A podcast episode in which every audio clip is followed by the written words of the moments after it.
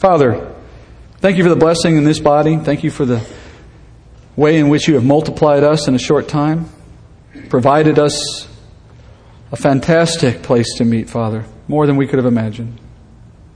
Thank you for the men and women who come from all over, it seems, who want to hear your word, who know, Father, that it is the bread of life, that we don't live by earthly bread alone.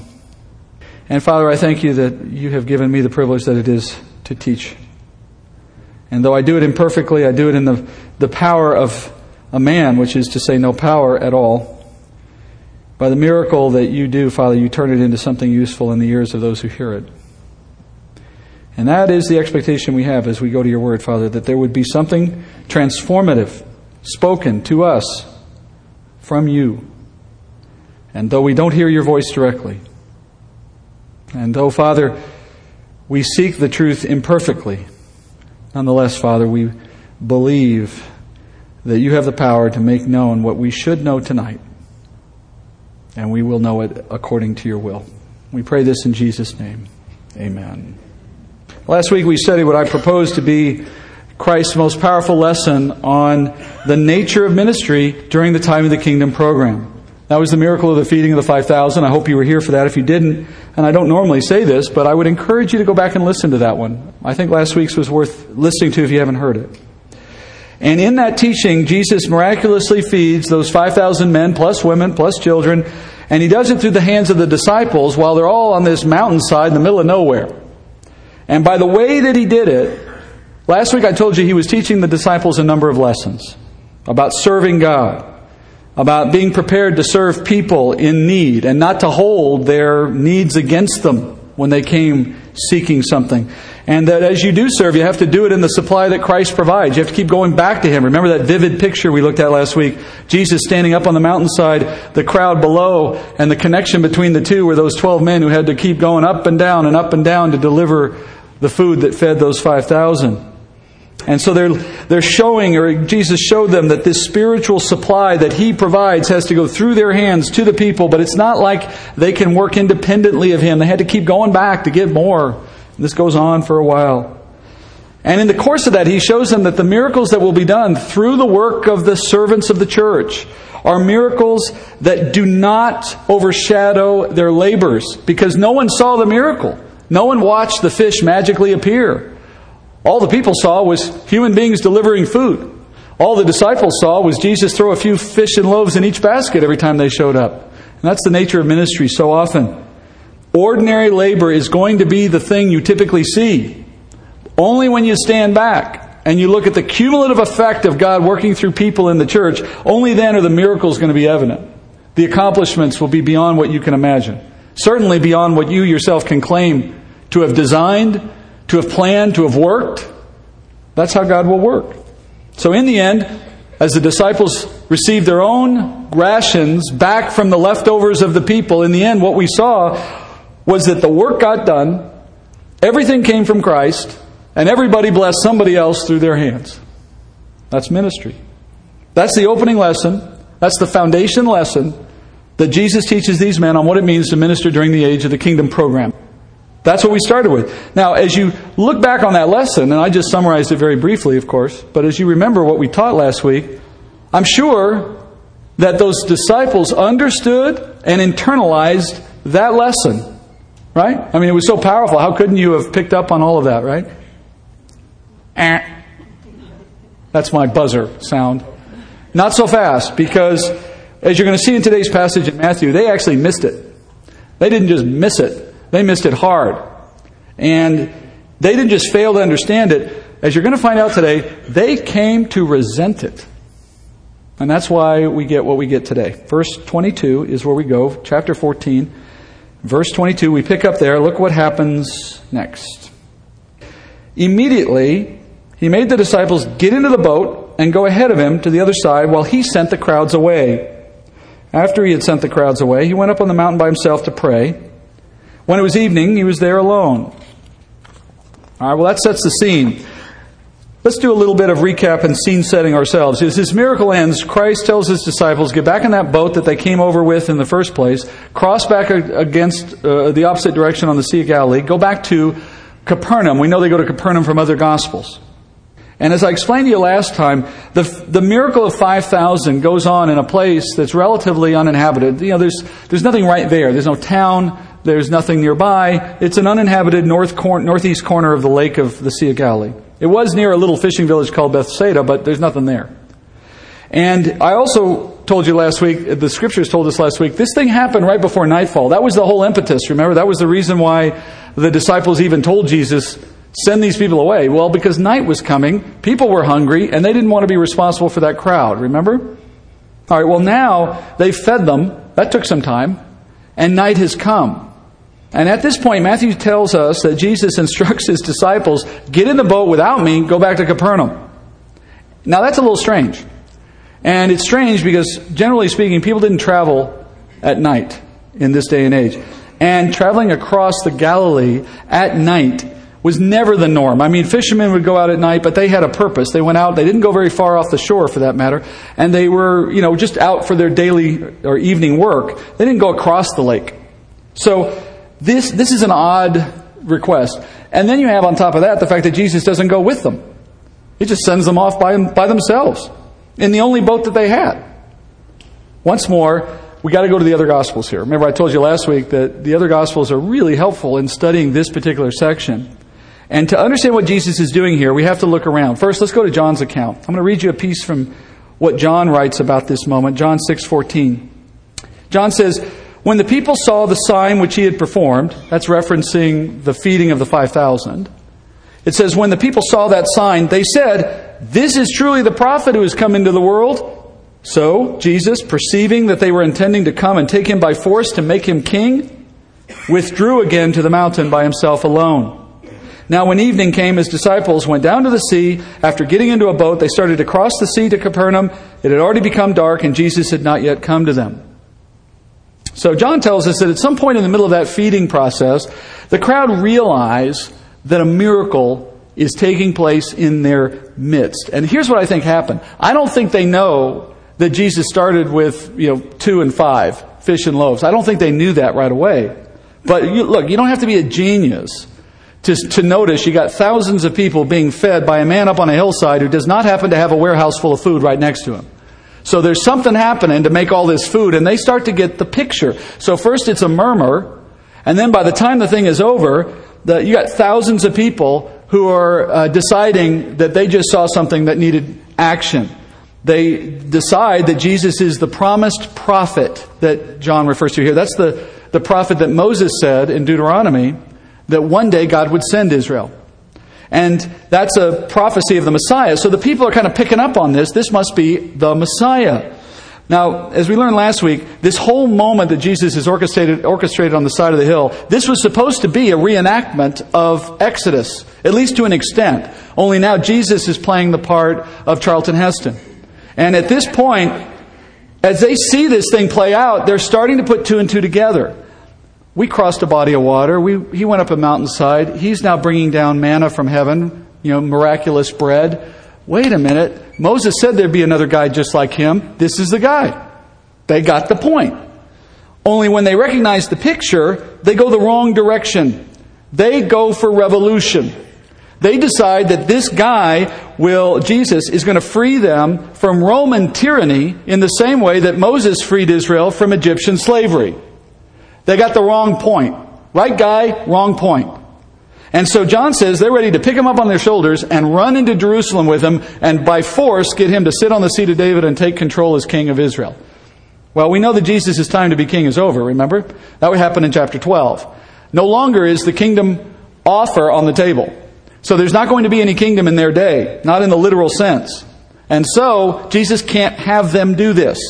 And John says Jesus perceived it, retreated from it, and in that way he prevented it. Back to Matthew. Matthew says in verse 22 that Jesus sends the crowds away as he goes up to pray. Now we know why. Because this was getting out of hand. And he says, You've had your food, now go. But that's back to a question now. So Jesus had already planned to send the crowds away. That's how he deals with this issue of their rebellious hearts. Why does he send the disciples also? Why do they have to leave? And why send them at night? And why send them alone? And why send them in his only boat? Doesn't he know that it's not good to go out on the water after you've had a, a, a meal, your stomach is full? This is all bad. Very bad.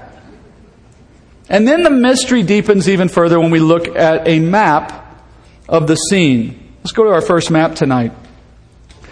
You saw this one last week. Capernaum is located only a short distance from Bethsaida as the crow flies, and it's just directly across the tip of the lake there. You don't have really very far to go. When you look at a map, You'll remember why I said last week that the crowds that were following him to this place when he went from west to east to get to Bethsaida, remember the crowds appear almost at the same time that Jesus does. He goes on a boat, they walk, and everybody gets there about the same time. Now you can see why, right? They weren't that far away. It was pretty easy to do that. In fact, those two locations are so close together that you almost have to skirt the shore if you're going to go straight between them. I mean, you're, you're practically against the shore the whole time. You're not going out very far at all. In fact, let me show you another map. This is a picture I took sitting on the top of Mount Arbel in Israel, and you can see I've drawn on it the relative locations of where Capernaum and Bethsaida are, and you can see they're just kind of you know, if you go right from one to the other, you're barely in the water at all. Uh, and, and this guy down here in the corner, that's not Jesus. Next slide. That's Derek. Are you here, Derek? There's Derek, right there. Okay. Let me show you one more picture that'll really show it to you. Let me show you this. That is the line they took. They're not very far at all. Now, seeing that, you start to question why did he take a boat in the first place? It's practically pointless to get in the water in the traveling that he did that one way or the other. Well, the answer is obvious why he sailed, because we know that he was choosing to travel by water in the first place because of the lesson that he wanted to teach them in connection with the Exodus. Putting himself on water is the first clue that starts to draw the connection to the Exodus account. Crossing water to go to a Gentile area in which it's remote and the people need food and the, you know, so on and so forth. If you don't know the Exodus story, you should read it or watch the movie. In any event, we know that's why he went over. And now he sent his disciples back by way of water. But here again, alone and at night. And I'm here to tell you that once again, the travel here is not the point. There's a lesson they need to learn. And it's going to be best learned by putting them in these circumstances. And to understand what I mean, you need to remember the lesson from last week a little more. Back in verse 15, when we studied this, Jesus told the disciples that they were to feed the hungry crowds. The crowds were not a problem to be sent away, they were the purpose of ministry. And I said then that the disciples' thinking was truly upside down. They had a Pharisaic perspective on ministry. They thought ministry was a position of honor. And look, this shouldn't sound all that new to you because there's still a lot of guys walking around doing my job in this way, thinking that it's about honor for them and that everyone else is supposed to sort of, you know, make them feel good and honor them. And that's how they started in their role. They expected to have a place above the people. And they perceived the people then to be a burden. You know, they're kind of the necessary evil. You need them, but let's be honest, we really don't like to mess with them. Those in ministry today have a little saying sometimes jokingly we say that church would be a lot easier if it weren't for all the people. And we mean it sarcastically. We don't actually mean it. They actually meant it. All right? Paul, we looked at last week in 1 Corinthians, Paul taught us that we are called as a church community to bestow honor, greater honor, on those who are the spiritually weaker among us, because instead of resenting those who come to us with need, we should honor them by that service, by that spiritual service. Because Paul told us their weaknesses, whatever they are, whatever things people need among us, those give purpose to our spiritual gifts. As a teacher, I don't get to teach if you know it all. If, if I've got a gift to pray, I don't get to use that if you're not in need of prayer. You see how that works? Those who have a weakness and come to us in burden give opportunity for us to minister, and that's the whole point. That was the lesson he wanted these men to learn. And he taught it to them through this very powerful picture of a crowd in need that they had to serve as waiters, delivering food. This is the point. Look, if you don't get this point, nothing else you learn about serving Christ will matter because you'll go at it with the wrong heart. And doing things the right way in the wrong heart is pointless because He doesn't need your work. Right? He doesn't need your help. He wants to change your heart. So ministry is not some reality TV show that you win by popularity. That's not how I get it uh, in this job. That's not what I'm trying to do. Ministers are not rock stars, even though some pretend they are. They are not primping and posing on stage to impress you and to receive your ovation at the end of it all. You know, we're not supposed to roll up here in luxury cars and ride our private elevator up to our penthouse suite while you kiss our ring. If that's someone's attitude about being in ministry, they're the last person you want in ministry. They're certainly the last person you want as your shepherd. God help you if that's the man that's responsible for your spiritual development. That is lording over people, Christ says. And when God's people forget this truth, what takes place next is your flesh takes control, and then your pride kicks in, and you just ruin ministry. You might do big and impressive things, but from God's point of view, it's worthless because He didn't need the thing. He wanted your heart. That's the whole point. Right? Long after this world has gone away, what will last is God's Word. What it says and what reflects it in truth. So you have an excellent example of this problem. I'm going to go one more time outside the book to Corinthians, this time back to 1 Corinthians again, because this is the second half of a two part lesson. And we have an excellent example of this problem, that, that is to say, of a church that thinks that ministry is an honor to self and everybody else should pay homage to the minister. We have an excellent example of that in Corinth. God, God loved Corinth. I am so happy that Corinth existed. Because they are us, you know, on steroids, which is perfect because anytime we need to see ourselves honestly, just go read the, the letters that Paul wrote to Corinth and you can just see it. And Corinth had this, this problem, among many, actually, in which they were lording over one another. And there is a point in Paul's letter where he mocks them. I love it when Paul mocks people because he's so good at it. And he mocks the Corinthians in their self importance. And he does it by reminding the Corinthians of how the apostles themselves approached ministry when they were with the Corinthians. And Paul says this. He says in 1 Corinthians 4 7, speaking to the church in Corinth, he says, Who regards you as superior? What do you have that you did not receive? And if you did receive it, why do you boast as if you had not received it? You are already filled. You have become rich. You have become kings without us. And indeed, I wish you had become kings so that we might reign with you. For I think God has exhibited us apostles last of all, as men condemned to death, because we have become a spectacle to the world, both to angels and to men. We are fools for Christ's sake. Oh, but you are prudent in Christ. We are weak, but you are strong. You are distinguished, but we are without honor. To this present hour, we are both hungry and thirsty, and poorly clothed, and roughly treated, and homeless, and we toil working with our own hands. When we're reviled, we bless. When we're persecuted, we endure. When we're slandered, we try to conciliate. We have become as the scum of the world, the dregs of all things until now. Even until now, he says.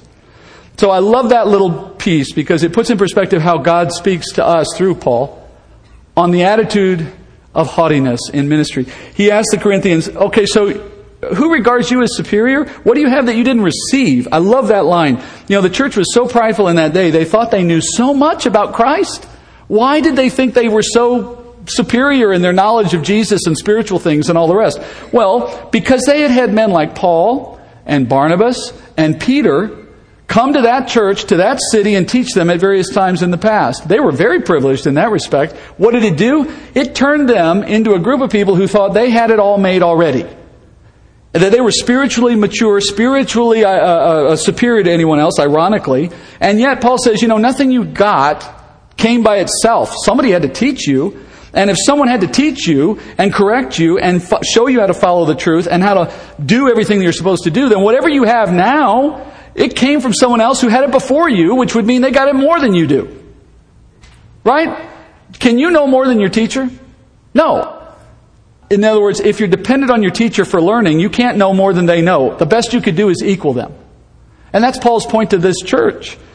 The someones that taught them were none other than the apostles themselves, and that honored them, yes, to receive it, now they had turned that around and they had become self honoring by telling themselves, look how much we've accomplished. You talk about a short memory. That's what they had. So Paul asks them to consider that for a moment. And then he says, I want you to remember what we did. Did the apostles roll up in a Mercedes chariot? Did, did Barnabas demand the Caesar suite at the Corinthian Hyatt? Right? I mean, did, did Peter require people to carry him on his shoulders and lavish him with comfort and praise while he was there? Is that the style of ministry that they saw come from the apostles, who they learned from? No. Paul says we were the least among men. We were fools for Christ. We had no honor. We've been exhibited by God, that is, as spectacles before men and angels. At times, now think about this. You, you have a lot of respect for Paul, right? You think about all the people in ministry that you might want to see when you get to heaven.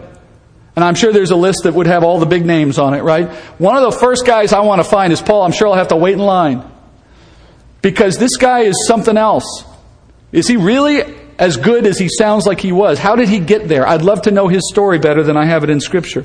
And yet, here's the thing I got to remember. Can you imagine Paul, knowing him now, knowing Peter, knowing Barnabas, knowing what these guys did, how important they were? Can you imagine that they were hungry? They were thirsty at times. They were not clothed. They were roughly treated. They were homeless. Do you understand the church? Somehow, these guys, though they had support, there were apparently times in their walk with Christ where the church forgot them. Or at least something happened. That's hard to believe, isn't it? Don't forget that when you look at the church today. There are people today that when we get to heaven, you know, the greatest will be the least, the least will be the greatest. There'll be some people that you will see God's honor bestowed on them for who they were in Christ, and yet here we reviled them. Why? Because they didn't do what we wanted. They didn't say what we wanted. They didn't do what they wanted. They didn't give us what we want. We didn't like them for some reason. Shame on us when that day comes.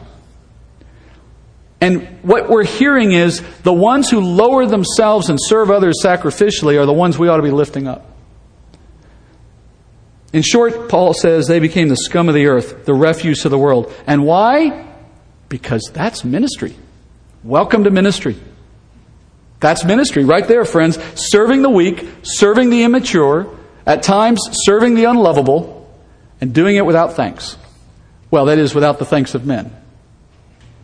That was the lesson he wanted these guys to remember. That's what we learn, more or less, in the feeding of the 5,000. Jesus was trying to take that haughty attitude, flip it around, and show these guys what real ministry was like. And he was doing it kind of the way a parent does it with a child who can't appreciate what they have. Parents, if you got a child that doesn't appreciate what they have, what do you do? Make them earn it. Take it away. Make it something where they can begin to appreciate what they've had and, and not take it for granted, right? Jesus said, You think you're important? Let's put you on the ground floor and see if you're willing to work your way up. And he had them serve. So, what did they do with that service? What did they do with that lesson? I told you earlier they didn't learn it. I told you earlier they didn't just not learn it, they resented it. How do I know that? Well, I'm going to show you. But I'm telling you now, they completely resented it. And in my own words, this is what Jesus thought after he saw what that lesson did in their heart. I think Jesus said, There's an easy way to learn this lesson, and there's a hard way to learn this lesson. So, boys, we're going to do this the hard way. Get in the boat. Verse 40, 24. But the boat was already a long distance from the land, battered by the waves, for the wind was contrary. And in the fourth watch of the night, he came to them, walking on the sea. When the disciples saw him walking on the sea, they were terrified and said, It is a ghost. And they cried out in fear. All right, this is the intrigue for the night. Let's get into it. Matthew gives us a rather brief description of the disciples' experience in the boat. He says they were already a long distance from the land when the incident took place. Now remember my maps, right? Having seen the maps, we know where they left, we know where they went, so we know they could not have been that far from land, which then tells us that Matthew is speaking here from the perspective of those who were in the boat. The men who were in the boat felt like they were miles offshore, like they had rowed for a long time. And the reason is because of what was going on at the time. Mark tells us that the disciples were straining at the oars against a wind that had been blowing up that night from the opposite direction, forcing them to row into a headwind. In fact, they have gone so slowly into that headwind that Mark tells us it is now the fourth watch of the night, and that is somewhere between 3 a.m. and 6 a.m. Which means these guys should have made that journey I showed you on the map in about two hours, more or less. I mean, it's not that far. They have now been going for better than six, maybe even seven hours of rowing for that short distance. And furthermore, they're doing this at night on the Sea of Galilee. Now, the Sea of Galilee is hundreds of feet below sea level. And as a result, the air is dense, it's hazy, In fact, uh, in, even in broad daylight, those of us who have been there will testify to this. Even in broad daylight, you can sometimes not see across this body of water that's only six or seven miles wide at some points because the haze is so thick. And then at night, it's like sailing in fog. You can't see lights on the shore, you can't see anything in that kind of circumstance. Now, add to that, they're alone without Jesus. They have a storm brewing around them, a wind, waves being ripped up, whipped up by the wind, and out of that foggy darkness, men exhausted after seven hours of rowing, thinking they're in the middle of nowhere, just hoping they can row their way into some shore somewhere, out of the darkness, Jesus appears walking on the stormy water. He could not have made a more dramatic entrance. And I know there's just a ton of jokes on, you know, walking on water we could do because this is such a major moment in the Gospels. We talk about Jesus doing about five or six things. This is one of them. Walking on the water. But I think we miss the point when we focus on that. They see this apparition coming out of nowhere on the water and they say it must be a ghost. That's actually pretty sensible. Because we know that flesh and blood can't walk on water. So what can hover over water? It must be a, a, a ghost, some kind of spirit being. Right? So they think it's a ghost. This just frightens them all the more. And as Jesus gets closer to them, eventually they recognize him, and yet they aren't comforted by that fact. Mark tells us in his gospel they are terrified at the sight of Jesus walking on water. But then Mark says something else, critically important to understanding what's going on here and Jesus' purpose. Let me read you one verse out of Mark. Mark 6:48. Seeing them straining at the oars, for the wind was against them, at about the fourth watch of the night, he came to them, walking on the sea, and he intended to pass by them.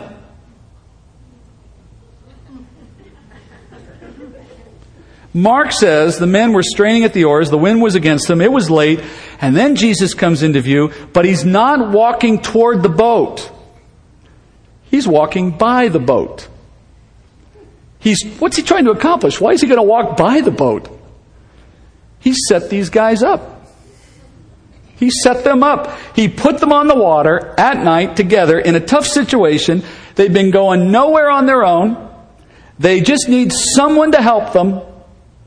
Jesus appears. Now they're afraid of him because obviously what he's doing is stunning, it's supernatural, it's overwhelming, it's unexpected, and they notice, wait a minute, guys, that's Jesus. And then someone else says, he's not stopping. and they cry out to him, Mark says, so does John, uh, I'm sorry, so does, uh, yeah, John. They cry out to him. I think it's partly out of fear and partly out of desperation. I mean, it's almost like, you know, not sure which one you want. You know, it's like, we need help, but that's a ghost, but we need the help. But what are we going to do? So they're kind of in this in between moment, and they cry out to him. They're in trouble. They, they need help. If only Jesus would have pity on them in their time of need. If only he would help them in their moment of burden. We've been here before? Jesus didn't have time for their problem, though. He's just cruising on the waves on the way to Capernaum. He's got his own, you know, guys, sorry, I'll see you there. Passing by. And in response to their fear, when they cry out to him, what does he do? He turns aside, he comes to their aid, and it's obvious from the circumstances and the geography that Jesus has put them in this storm to teach them a lesson, not for transportation. I mean, this is all connected to the prior lesson. In fact, and this is where I show you that I'm right,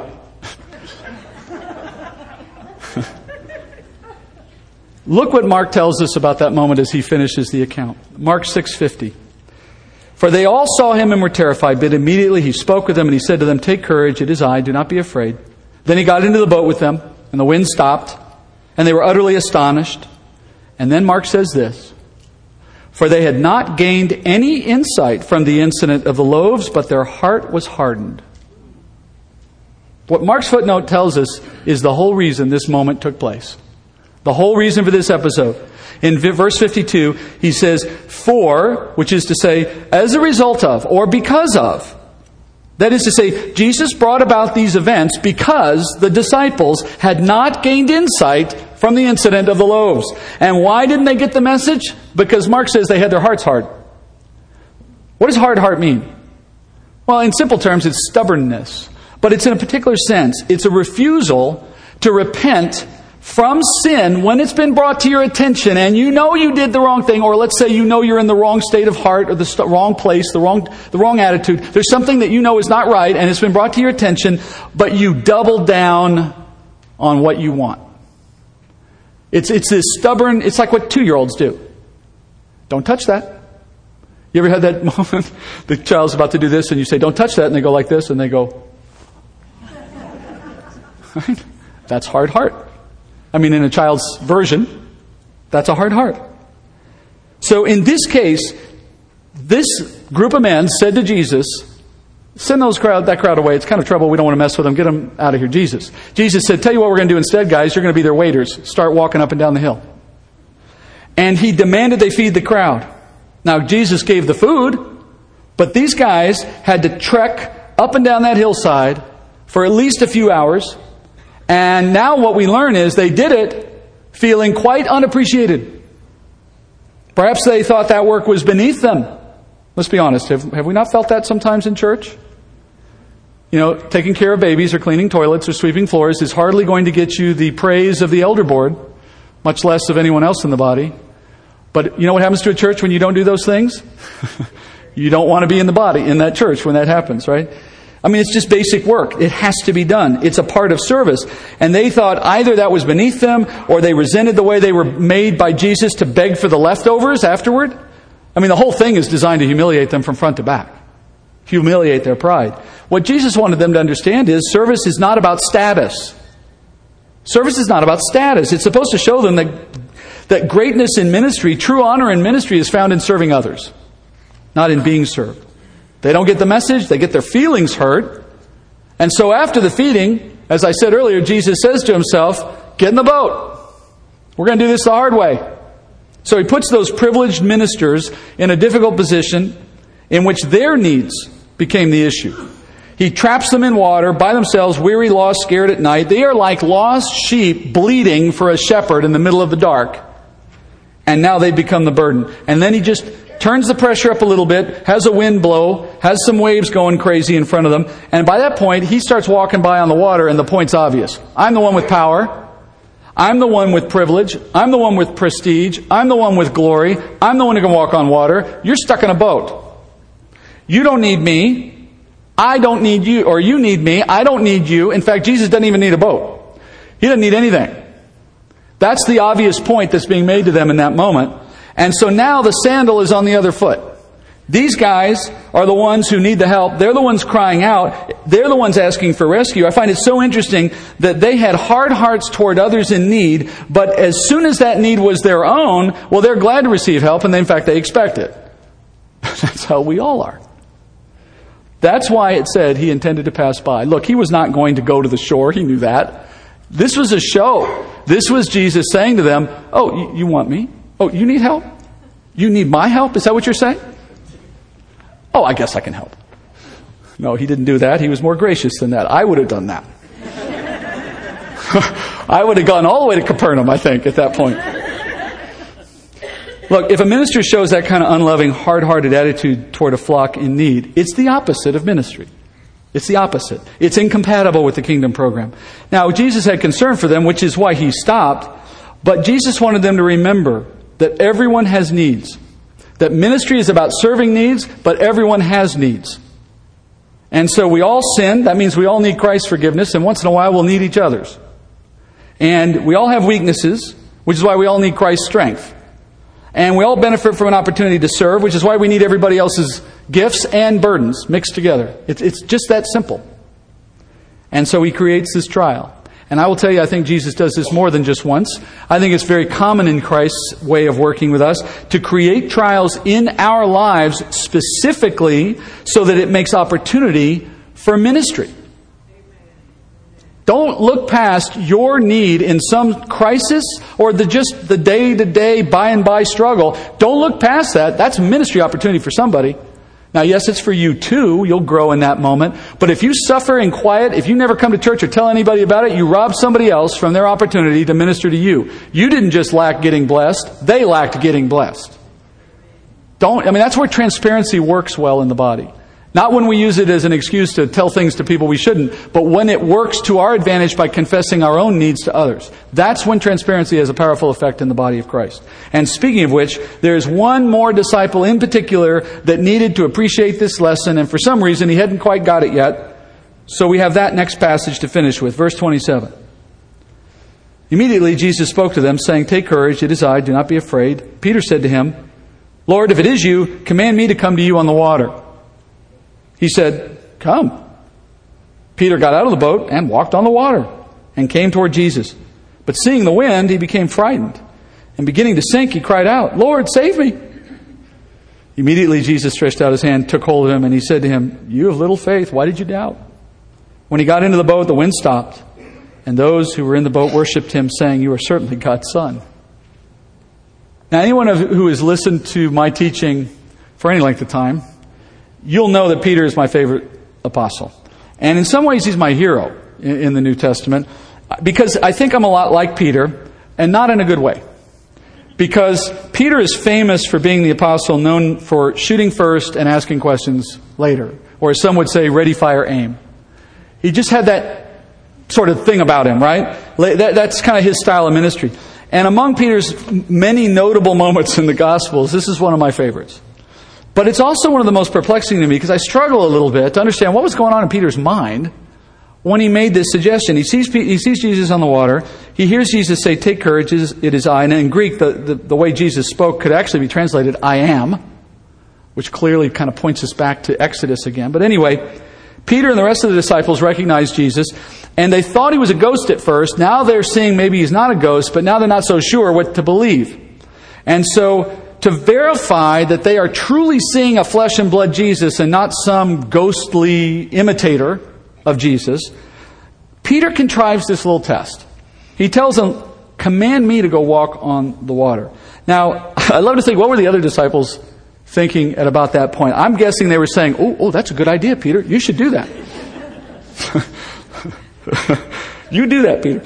And I, and at first, I can kind of get why he thinks this is a good idea, right? Because he's assuming that if, uh, if he couldn't walk on the water, for example, then it would reveal that that apparition is only a ghost who's just trying to fool them, right? Because if, if he can't, then it couldn't be Jesus doing it, or so he thought. And I don't think he intended to just leap off the boat to test it. I'm sure he was a little more cautious than that, right? He's kind of, you know, can I stand or not? And he gets his foot out there, his toe is there. He gets a little, if he didn't get any support, he would get back in the boat and he'd say, ah, you almost got me there. But he knew if he felt something, he just kind of steps out. Next thing you know, he's walking on water. This is where I think it went wrong for him. I don't think he thought about step two. I think he said, tell me I can walk on water. He gets out there and he's like, okay, I'm walking on water. I'm really doing, it. now what? I don't know where to go. I don't know. What do you do after that? What is he just going to walk around for a while? He doesn't know what to do. Peter was always doing this, right? He runs to the tomb. Oh, but I don't want to go in. He, he was, you know, Lord, we'll follow you anywhere. You know, there's all of this kind of gusto. And then later he's like, ooh, why did I say that? I think that was his situation here.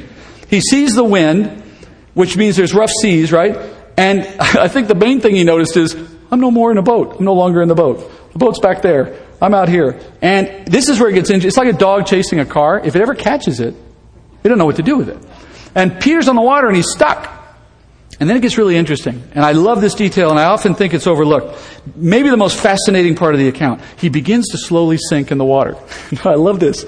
And we hear the whole rest of it, right? Jesus rescues him up, takes his hand, chastises him for having little faith, brings him back into the boat. All right, now if you don't read it carefully, here's what you assume. And I guarantee you've heard somebody say this when they've talked about this. You, you assume this that Peter's rising and falling in the water is sort of like a thermometer of his faith. Right? He had faith, then he starts to lose it, he starts to slip, you know, and then Jesus touches him, he gets it back up. That's what we start to think, right? As if his, his ability to walk on water was a direct reflection of the degree of his faith in Jesus. Okay? And that's an easy conclusion to draw, but it's only easy if you don't think about this very much. Because if you think about it, that doesn't work anymore. First of all, how much faith did Peter have in the situation in the beginning? Where was his starting point in faith? I don't think you're Jesus. I think you're a ghost. Make me get on the water and see if it's true. That's not a starting point of faith. That's a starting point of doubt. And he started walking on the water. So whatever little equation we want to work with now about why he fell or didn't fall, you can't chalk it up merely to the level of faith he had because you started with zero or close to zero. All right? Then ask yourself this question. When Peter began to sink, was he any less walking on water? Was he any less walking on water when the water was at his calves or at his knees? Walking on water, friends, is a binary state. You are either doing it or you are not doing it, right? As Yoda would say, do or do not do, there is no try. Right? if he can walk at all, he's walking on water. If he's not walking on water, what happens to him? Poof! End of Peter, done. He's somewhere under the water, right?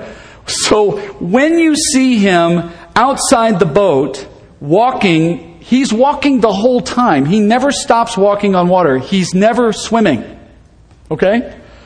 And the, the other thing I want to add here before we kind of put all this together, remember it was, it was Peter who proposed the extra vehicular excursion here.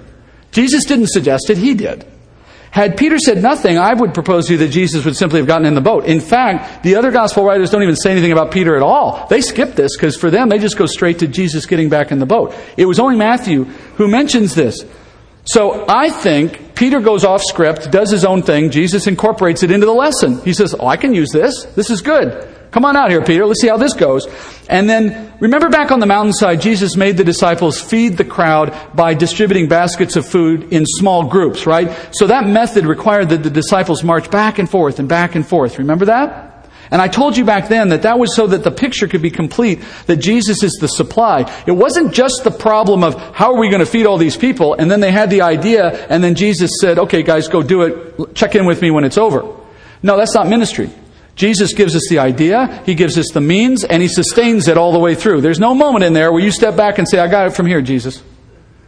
Though we like to do that, that's not how ministry works. So, in this set of circumstances, you have Peter who walks out on the water. Once he gains the ability, he's got his proof, right? Jesus is Jesus. He's got his answer. I'm walking on water. I guess we know now that this is truly Jesus. And then he starts walking a step or two and he forgets where his supply is from. And he thinks, guys, check this out. I can walk on water now. I mean, that's me. But he said something, he, he's thinking something like that. And as he sees the water whipping up, he says something to himself like, well, now what? Where am I going? What am I, what am I doing out here? What's the point of all this? Now what? It's, it's tantamount to Peter failing to return to Jesus with his empty basket. It was him thinking, I got it from here. Now he's suddenly aware that it's not something he should be doing. And he starts to sink. This is where I think Jesus gets involved. As Peter's faith waned, his power to walk on water was not waning, Jesus was just letting him feel a little bit more vulnerability, a little bit more need, a little bit more dependence, so that it would kind of wake him up that you're not out here on your own. This isn't about you. And as he sinks a little bit, he's like, ah. And Jesus is like, I'm here. You want my help or not? He's on the water. He's not sinking. Jesus is still letting him walk on water. He's just making a point. He lets him drop slowly so that he could experience the lesson that had been the point all along to the whole boat of men, which is, My flock will always be in need of your care. You will always be in need of my care. If you abide in me, we can do work together. John 15, 5. I am the vine, you are the branches. Branches. He who abides in me and I in him, he bears much fruit, for apart from me you can do nothing. That's the lesson. So here's what we've learned as we wrap up. Ministry is about being a pipe a channel in which we deliver spiritual supply from Christ to somebody else. And that service will center on reaching people in need at times when they need us. And we serve each other in that way. We gain honor when we render service. And as Paul said, we gain honor when someone renders service to us.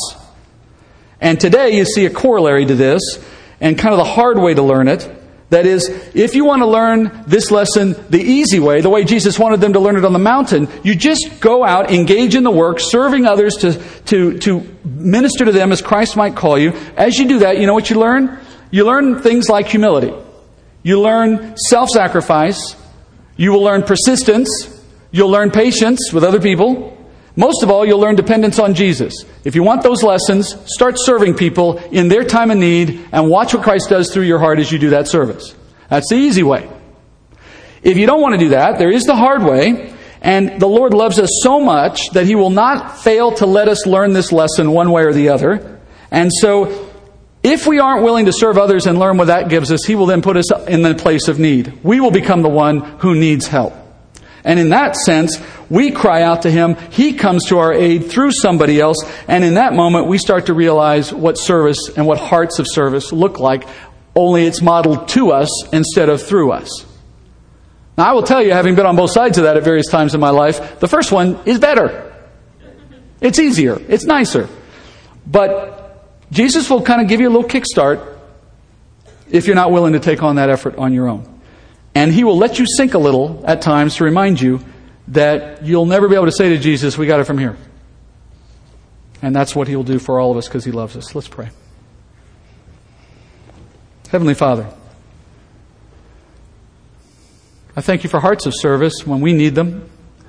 I thank you, Father, that you have called us to serve. And I ask, Father, you give us a heart that wants to do it.